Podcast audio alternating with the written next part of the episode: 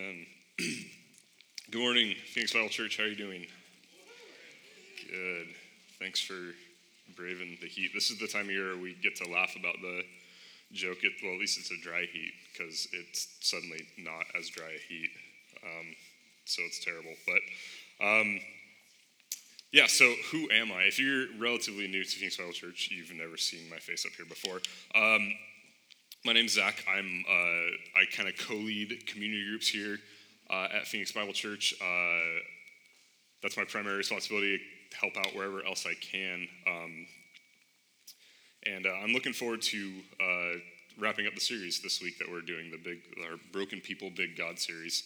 So this is our third summer doing this. That's crazy. Three summers. That means we've done it three years, guys. Um, so uh, this is our third summer doing this series where we kind of go through and take a look at these different characters in Scripture um, and learn from their brokenness to see how good and powerful and sovereign God is. And so this week, uh, we're going to be looking at Daniel. Um, and so to get to Daniel, I want to do a little bit of kind of background. One, it'll kind of tie together some of the other people we've talked about so far in the series, but also really to just jump into this passage into this chapter without any context um, is going to be weird because they're not daniel's not in israel. He's not in the kingdom of israel. He's in a different place. So um, if you're uh, unfamiliar uh, with this this passage or if you are familiar because a lot of you probably are as well i'm hoping today uh, to shed a, a, different light on it something maybe a little bit different than what you've learned in sunday school this idea of daniel in the lion's den. Um, so I'm going to do a brief history of Israel, as brief as I can in my um, teaching mode of uh, being a college Bible professor, too. So uh, I'll try to be brief. Uh, if any of my students were here, they would be laughing out loud immediately. But um, while I'm doing that, there is a Bible around you if you don't have one. If you have an app, uh, Daniel chapter 6 is where we're going to eventually end up at. So you can go ahead and flip there now. You'll have plenty of time if you don't know where that is. There's table of contents in the front of Bibles. Use them. Don't be ashamed. It's wonderful. Um, all right. So before we take a look at our text this week, I do want to provide some context. Um, but that also means, again, I'm doing a review of the history of Israel. So um, we started this this series, or we didn't. I'm sorry, second week um, of the series this year. We started with Jacob. Uh, Jacob eventually became Israel. God changed his name. The story of Jacob is that he before he was born, God said that uh, the older will serve the younger. He was born a twin with his brother Esau. Uh, Jacob, through being a schemer, uh, ended up taking the, the family, blessing the family inheritance, uh, and in doing that, ended up running from his older brother, who was not happy with him about it. Um, Jacob flees. He uh, ends up finding a woman that he would like to marry, uh, and a great plot twist the father tricks him into marrying the other sister. Um, so Jacob gets stuck even longer to pay his debt to be able to marry the woman that he wants to marry. On his way back, he uh, finally kind of makes peace with Esau. During that journey is when he uh, wrestles with the angel. That is the point where his name gets changed to Israel. So that is where we get the idea of the nation of Israel. When we talk about Israel, it's from Jacob. Jacob had 12 sons. Um, his second youngest son, Joseph, he uh, didn't nail the whole parenting thing and made it very clear he liked him more than the rest. Um, and then Joseph, being kind of a knucklehead too, uh, and realistically, I'm an only child, so this is probably how I would act anyways, but uh, decided to have uh, tell all these dreams he's been having to his brothers about how they're going to bow down before him and, and serve him. Um, and those of you who have siblings, I imagine if your youngest sibling came and told you that, you would probably want to throw him in a hole too. Um, and so that's exactly what his brothers did. They were planning on murdering him. And they thought, no, let's not do that. Let's sell him to slavery. Um, that's the better plan. Uh, apparently, that was their merciful plan. So they sell Joseph into slavery. In God's sovereignty, Joseph ends up in Egypt, where he uh, is favored by God and gets put in a position where he is the right hand man to Pharaoh. He's basically ruling the country of Egypt. And during that time, a famine happens. Joseph's family comes to Egypt, and through a great series of events, is reunited. They settle in Egypt, and they prosper. But then things change in Egypt. 400 years later, we find the nation of Israel now is under slavery by Egypt. They've grown to be numerous and large. Um, Pharaoh's concerned about that. He's actually concerned that they're going to revolt. Uh, through that time, he goes to try to murder all the young uh, male children of the nation of Israel as they are born.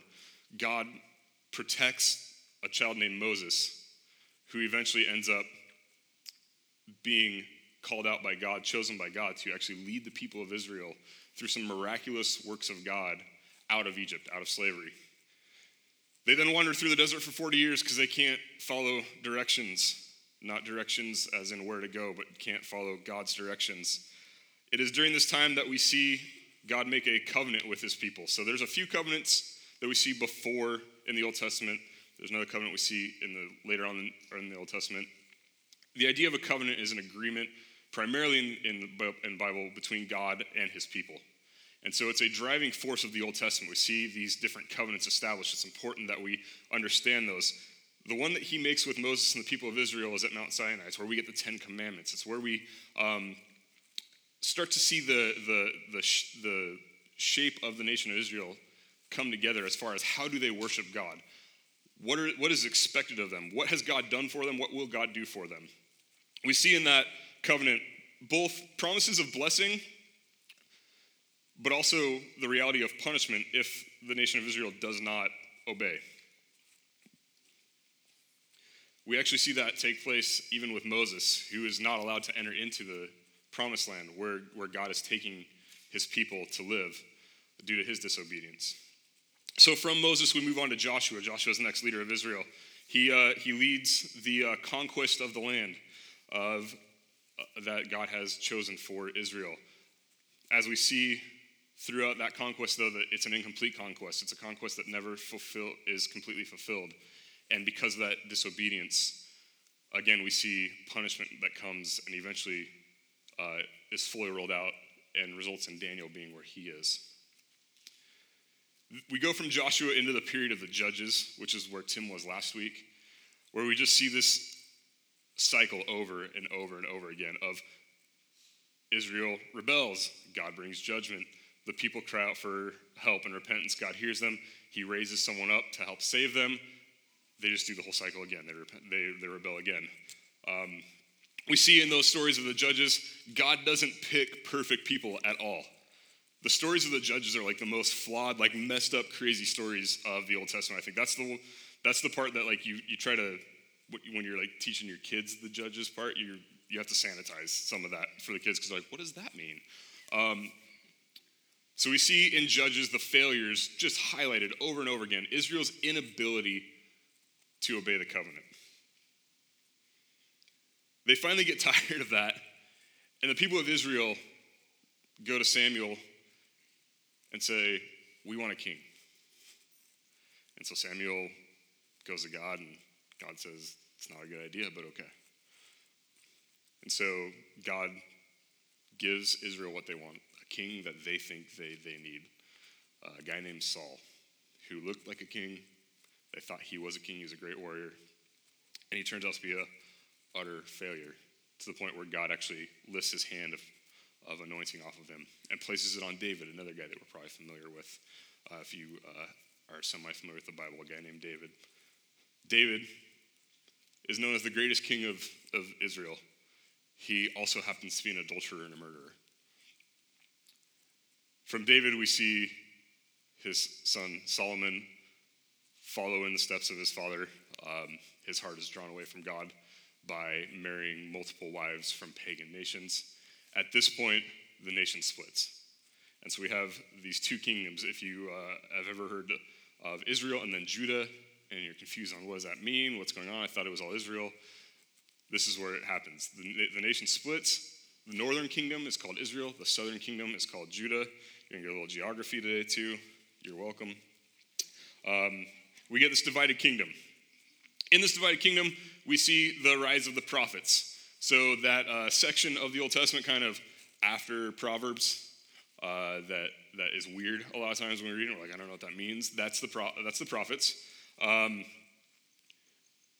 through this time, basically, the prophets come forward and again are just telling the people the same thing they've heard for generations now. You're not obeying the covenant, judgment's coming. You're not obeying the covenant, judgment's coming. Repent and you'll be spared. Continue on, you get exactly what God told you is going to happen in the covenant. The people don't repent. Ultimately, the northern kingdom falls to a nation called Assyria in 722 BC. And that entire northern kingdom, that's 10 of the 12 tribes of Israel, basically gets displaced. Uh, Assyria's mode of assimilating new countries, uh, new lands they conquered, was to basically pull all the native residents out of that area and displace them somewhere else and take people from other conquered places and put them there. And so now, rather than being residing in the promised land that God has given them, these people have been forcibly removed and spread throughout the empire. The reason I give you the date, you're probably thinking, so what, is it's important that we connect these stories, especially some of these stories we're so familiar with, with from Sunday school, to history. They're real. They're not our Christian version of fairy tales, substitutes. They're, they're real. It actually happened. So uh, that's the reason I give you dates and nations and things like that. It's important that we remember that. This is not just some hypothetical, moralistic story. So, Northern Kingdom has been destroyed. It's been taken into exile by Assyria. During that time, Assyria falls from power. A nation called Babylon rises to power. Uh, about 587, 86 BC, Babylon finally conquers the southern kingdom, Jerusalem.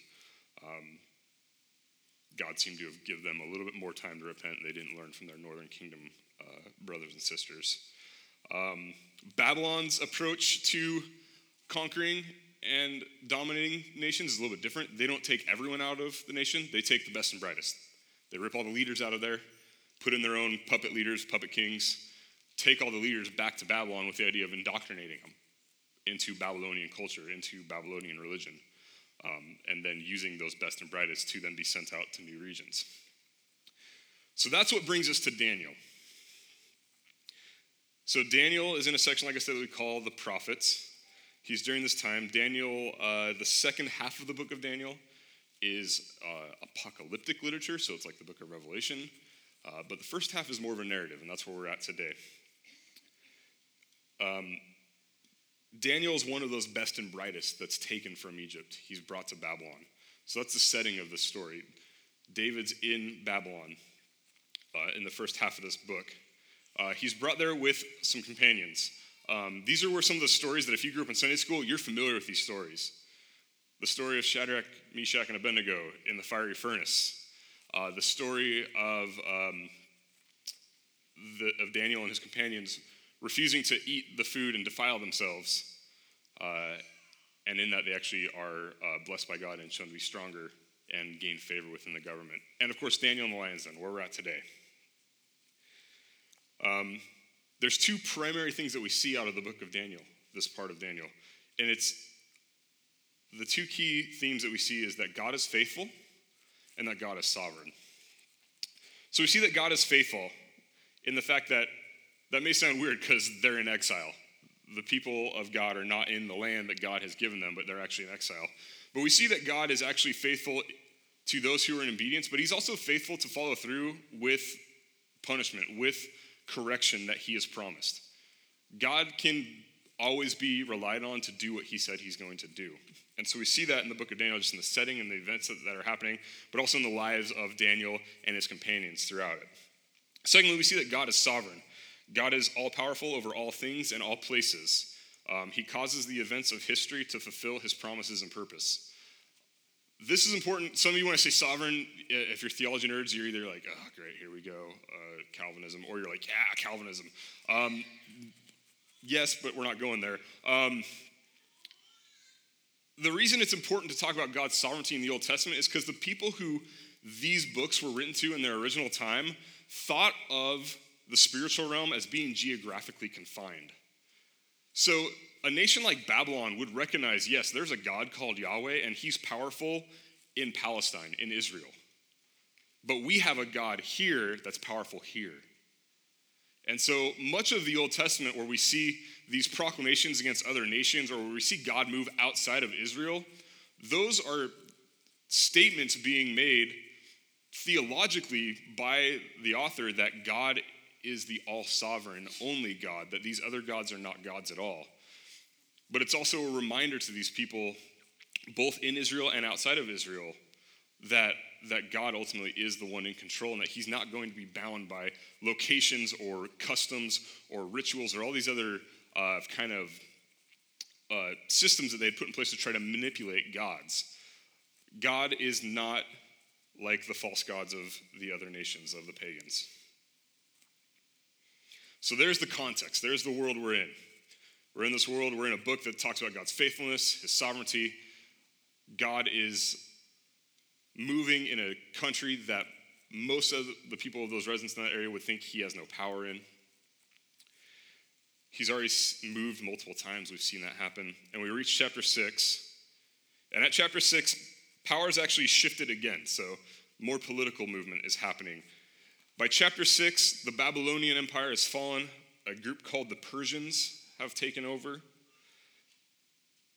The Persian ruler at the time actually is the one that ultimately commissions the rebuilding of Jerusalem by Nehemiah. If you remember back to our series in Nehemiah at the beginning, we talked about how Nehemiah approached the ruler and asked to be sent to Jerusalem. He commissioned him to go back and rebuild the walls of Jerusalem. That's, that's happening just after this in the timeline. That, that the Persians have risen to power. Daniel's in Babylon.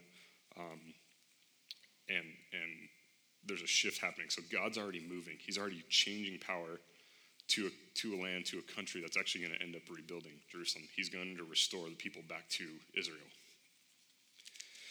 So let's jump into chapter 6. Uh, there should be a text behind me. Uh, grab your Bible as we go. I'm just going to go through the whole chapter real quick, kind of explain what's going on, uh, read through it so we, we know the context of it, and then see what we can learn from this text. So, chapter 6, verse 1, it says, It pleased Darius to set over the kingdom 120 satraps to be throughout the whole kingdom, and over them three presidents, of whom Daniel was one, to whom these satraps would, should give account, so that the king might suffer no loss. Then this Daniel became distinguished above all the other presidents and satraps because an excellent spirit was with him. And the king planned to set him over the whole kingdom. So we see here doesn't this feel familiar? Like if you read the story of Joseph, here's this foreign guy in a different country, God's moving, he has a spirit with him that, that he's, he's rising in prominence. What's important to notice is it doesn't say Daniel was amazing and awesome and brilliant and shrewd and did what he thought was best. And that's how he moved up. It was there was a good spirit in him. God was moving in him. It wasn't Daniel's own skills that brought him to this position of power. But as you can imagine, those who were part of the pagan kingdom seeing this guy who's this dirty monotheist slave moving to such high ranks, they were jealous. So we see in verse 4. Then the presidents and the satraps sought to find a ground for complaint against Daniel with regard to the kingdom. But they could find no ground for complaint or any fault because he was faithful, and no error or fault was found in him. He's good at his job, dots his I's, crosses his T's, isn't prone to being um, dishonest or, or sneaky or treacherous in the way he works. So these guys get together and they say, We shall not find any ground for complaint against this Daniel unless we find it in connection with the law of his God. They go, He's doing everything he's supposed to, but he's not a pagan. Maybe we can get him there. So these men, verse 6, then these presidents and satraps came by agreement to the king and said to him, O King Darius, live forever. All the presidents of the kingdom, the prefects and the satraps, the counselors and the governors are agreed that the king should establish an ordinance and enforce an injunction that whoever makes petition to any god or man for 30 days except you, O king, shall be cast into the den of lions. So we see here the rest of the leadership doesn't function the way Daniel does even the fact that it said all the presidents of the kingdom are in agreement. Well, clearly Daniel's not involved in this because he wouldn't be in agreement. So they come to Darius with a lie. They're trying to set a trap for Daniel. And they do it really good. Like they, Brown knows, oh, King Darius, live forever. And then they're like, there should be, you know, no one prays to anyone except you. Like, not even our own gods, you for 30 days. The king's like, That sounds good. That sounds good. I mean, come on. Let's be honest, you would. If you're in that position, you're a pagan king, they're like, No one gets to worship anyone but you. You're like, Yeah, that's a good idea. I am pretty awesome. Verse 8 Now, O king, establish the injunction and sign the document so that it cannot be changed, according to the law of the Medes and the Persians, which cannot be revoked. Therefore, King Darius signed the document and injunction. Darius is like, Yeah, let's do it. Let's put pen to paper, set it in stone. We see in verse 10 Daniel's response. When Daniel knew that the document had been signed, he went to his house where he had windows in his upper chamber open towards Jerusalem. He got down on his knees three times a day and prayed and gave thanks before his God as he had done previously. He doesn't change anything, he continues to pray. Though everything else that Daniel has done has been loyal to the king, has been pro kingdom, he's reached that limit that he can't make a change for. His response isn't to go to the king and protest his response is to continue to be faithful in all his, in all his things. And so these, these guys that were plotting against him, they knew this was going to happen, so they go and find him. These men came by agreement and found Daniel making petition and plea before his God. Aha, we got him. Then they came near and said before the king concerning the induction, O king! Here we go. They're good. Buttering them up. Did you not sign an injunction that anyone who makes petition to any god or man within 30 days except you, O king, shall be cast into the den of lions?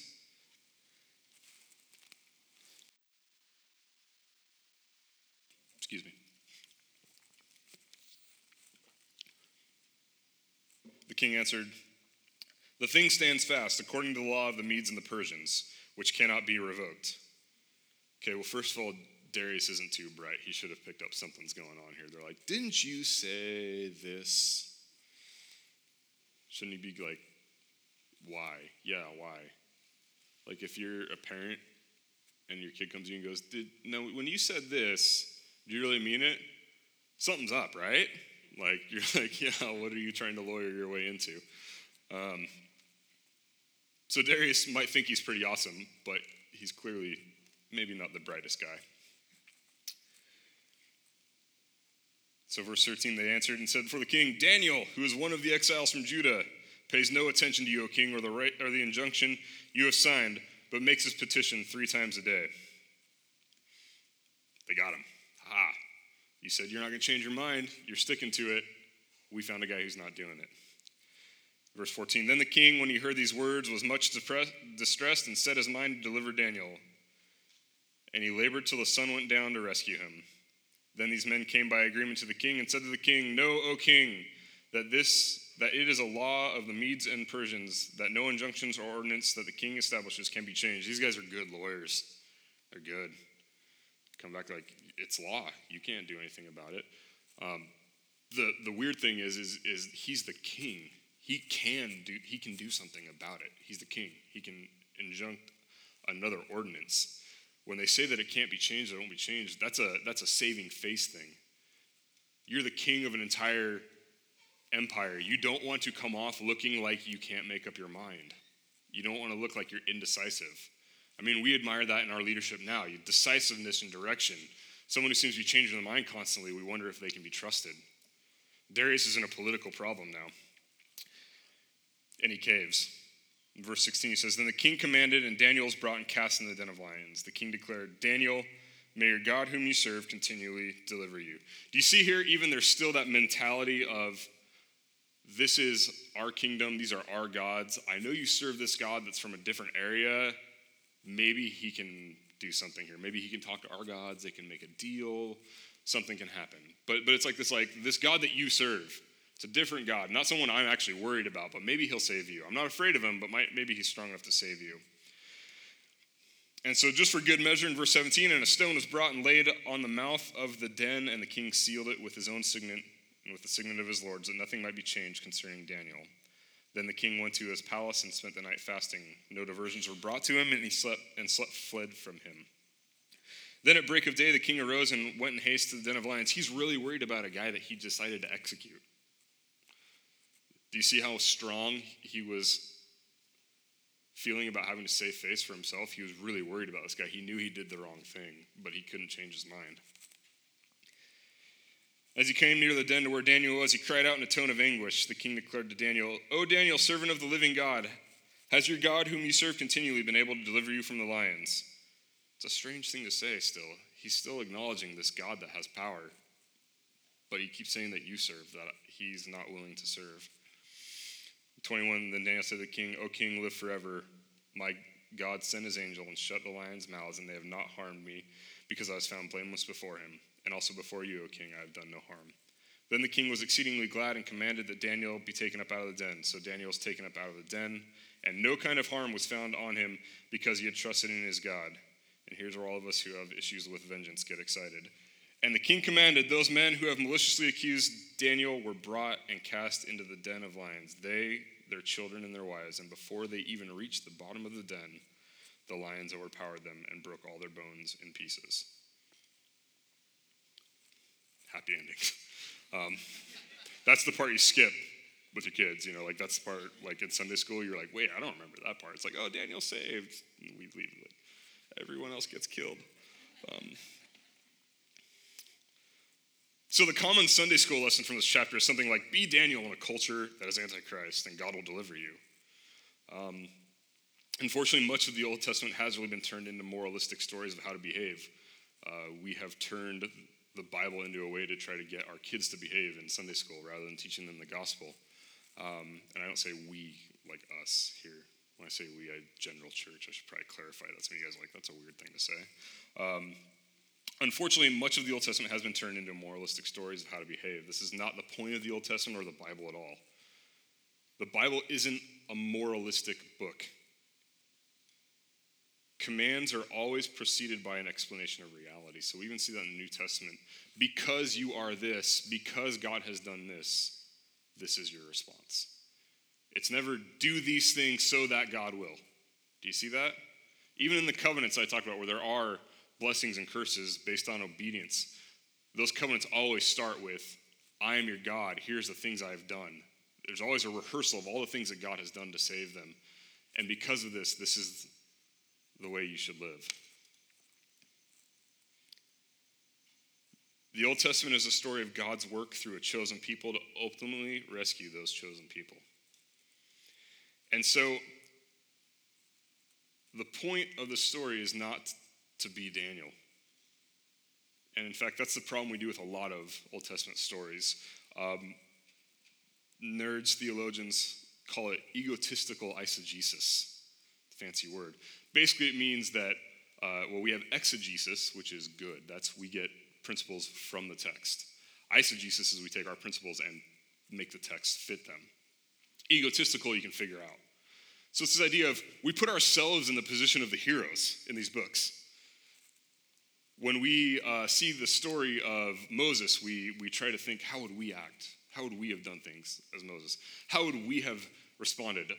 How do we face our giants like David? How do we uh, remain faithful in a culture that's against us, even when we're facing being thrown into a pit of lions? Um, the problem with that is that all those stories are actually meant to point us towards the actual hero of the Bible. That's Jesus.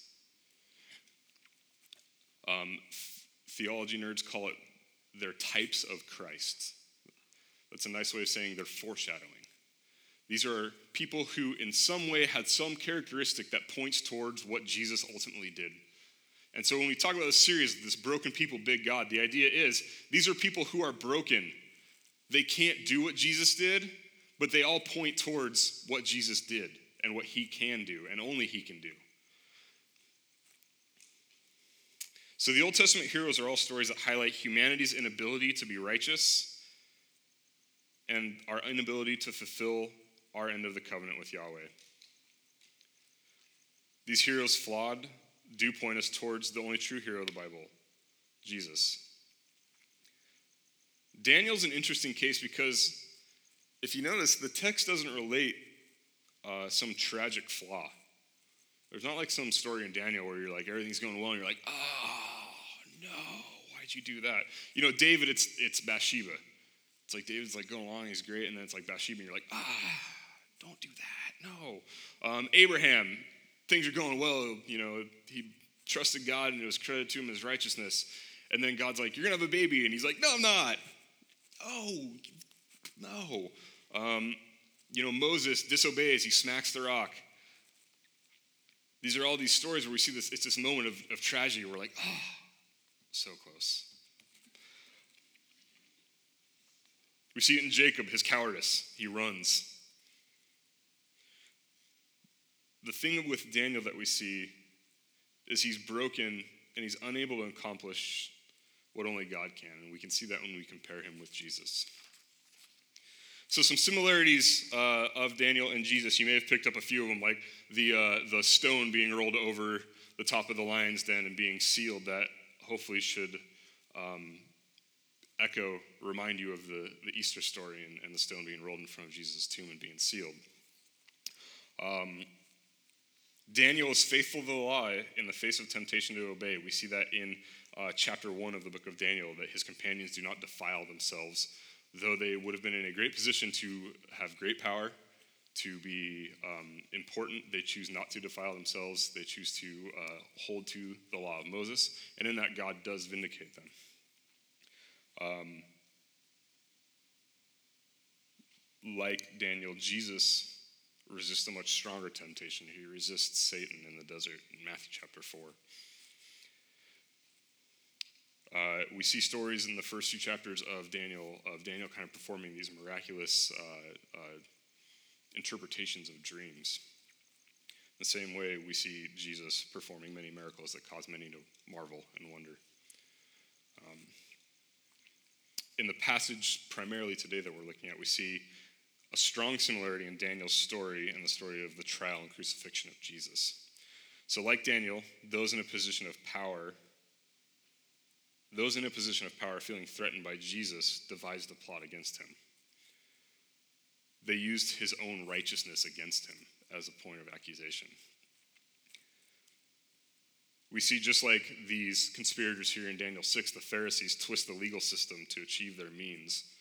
They go before Pilate and they go, he's declaring there's another God besides Caesar, which ironically is what the Pharisees believed too. There wasn't, that Caesar wasn't God, but they used that accusation against Jesus to try to tie Pilate's hands, to force him into doing what they want him to do.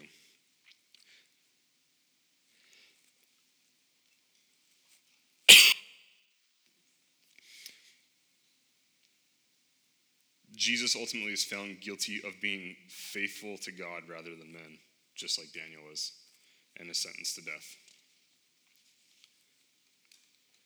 So, those are some of the similarities we see in Daniel and Jesus. And so the question is probably now is you're like, okay, that's a lot of facts, a lot of information. We're not Daniel. Great. So where do we fit in the story?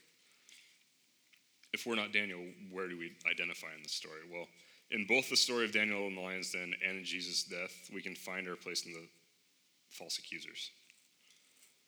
If we were truly honest with ourselves, we would see the insecurity and deceit of both the Pharisees and these accusers here and see that in our own heart. It may not come out in the same situation because we're not in the same position of power. We're not in the same era where we can easily have people murdered, but it can come out in things like office politics, or even worse, church politics. We may not actually have someone executed, but we as broken people who are vulnerable to this insecurity and pride are capable of terrible things.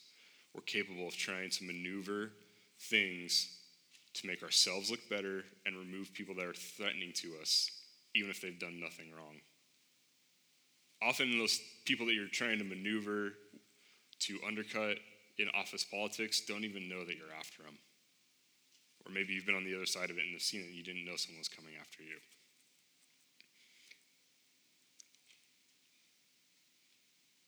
We're unable to live righteously on our own.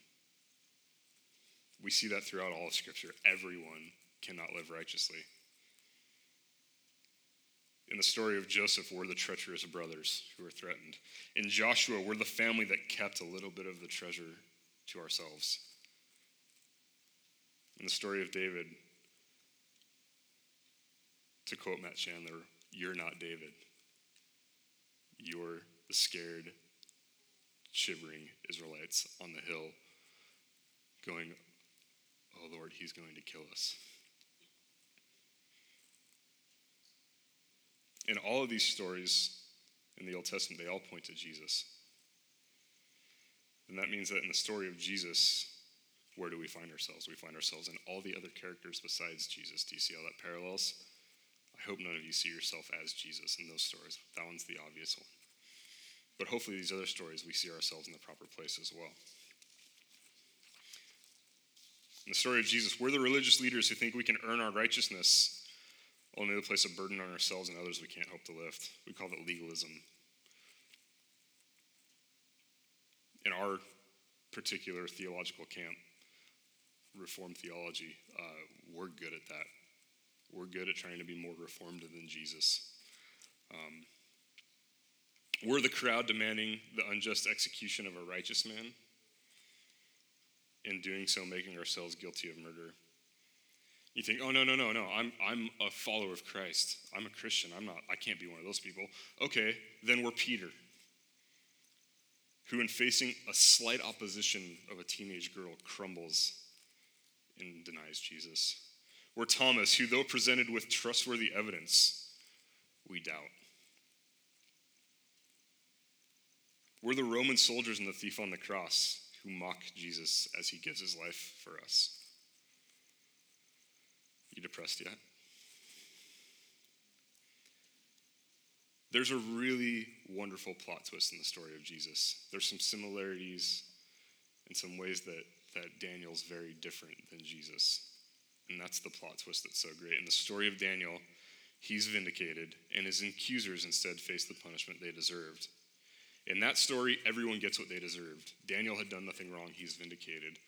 The accusers had done evil things and were murdered. The story of Jesus is different. Jesus isn't spared. In fact, Jesus willingly gives up his life. Theologians, commentators, some of them think that the, the angel that's in the, the lion's den is Jesus, a, a pre incarnate Christ, is what they say. So before he became man, some think that was, it was Jesus there protecting Daniel. And now we see him, incarnate Christ, choosing to not protect himself, though he was fully able to do that. Jesus experiences one of the most horrific ways to die that has ever been conceived by humanity. Um, I'm not going to go into the gory details of crucifixion. If you haven't studied that, do it. The only truly innocent person to have ever lived is executed. That's the ultimate injustice of all of history that Jesus was murdered you get that? That's the worst thing that ever happened, but also is the best thing that ever happened because Jesus willingly allowed it to happen. The conspirators don't face the judgment they deserve in Jesus' story. The conspirators in Daniel get thrown in the lion's den. They're dead before they hit the ground. Jesus could have chosen to do the same thing. He could have come off of that cross and ended everything.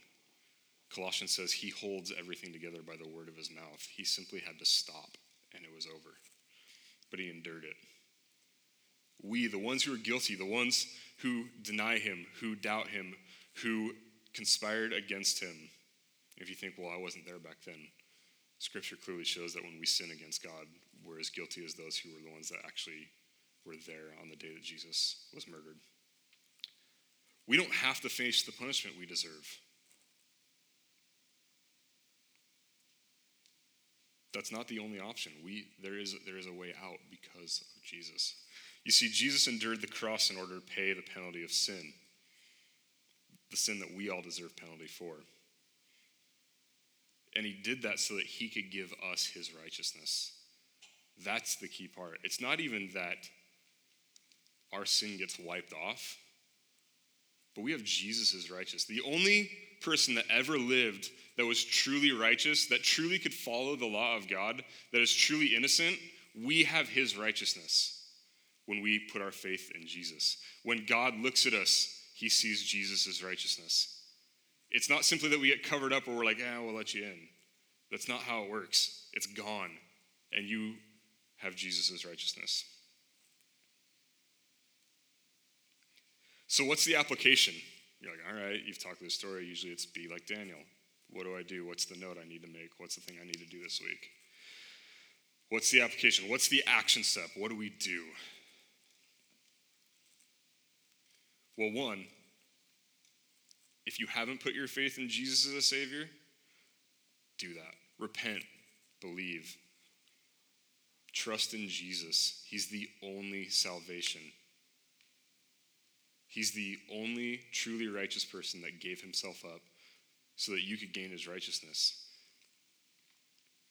If that's a decision you haven't made, if that's something that you feel like I need to do that, like like this is making sense, this is resonating, you can stop listening to me, you can start just talking to Jesus. He can hear you. There's lots of theological reasons behind that. Just trust me, he can. I'm not going to explain all of it. Talk to him. Confess your sin. Repent. Acknowledge that you have rebelled against him and then find someone after service. Someone wearing a lanyard, Pastor Tim, me, Catch. Um, find someone, talk to them. We'll talk you through it more than, than that. Number two, if you're a believer, what do we do? It's really simple. We praise Jesus, we worship. That's the only reasonable response to any story in Scripture is to worship Jesus because we either see how terrible we are or how good God is in every verse of Scripture. Respond as someone who's condemned to death that's been given a chance to live forever.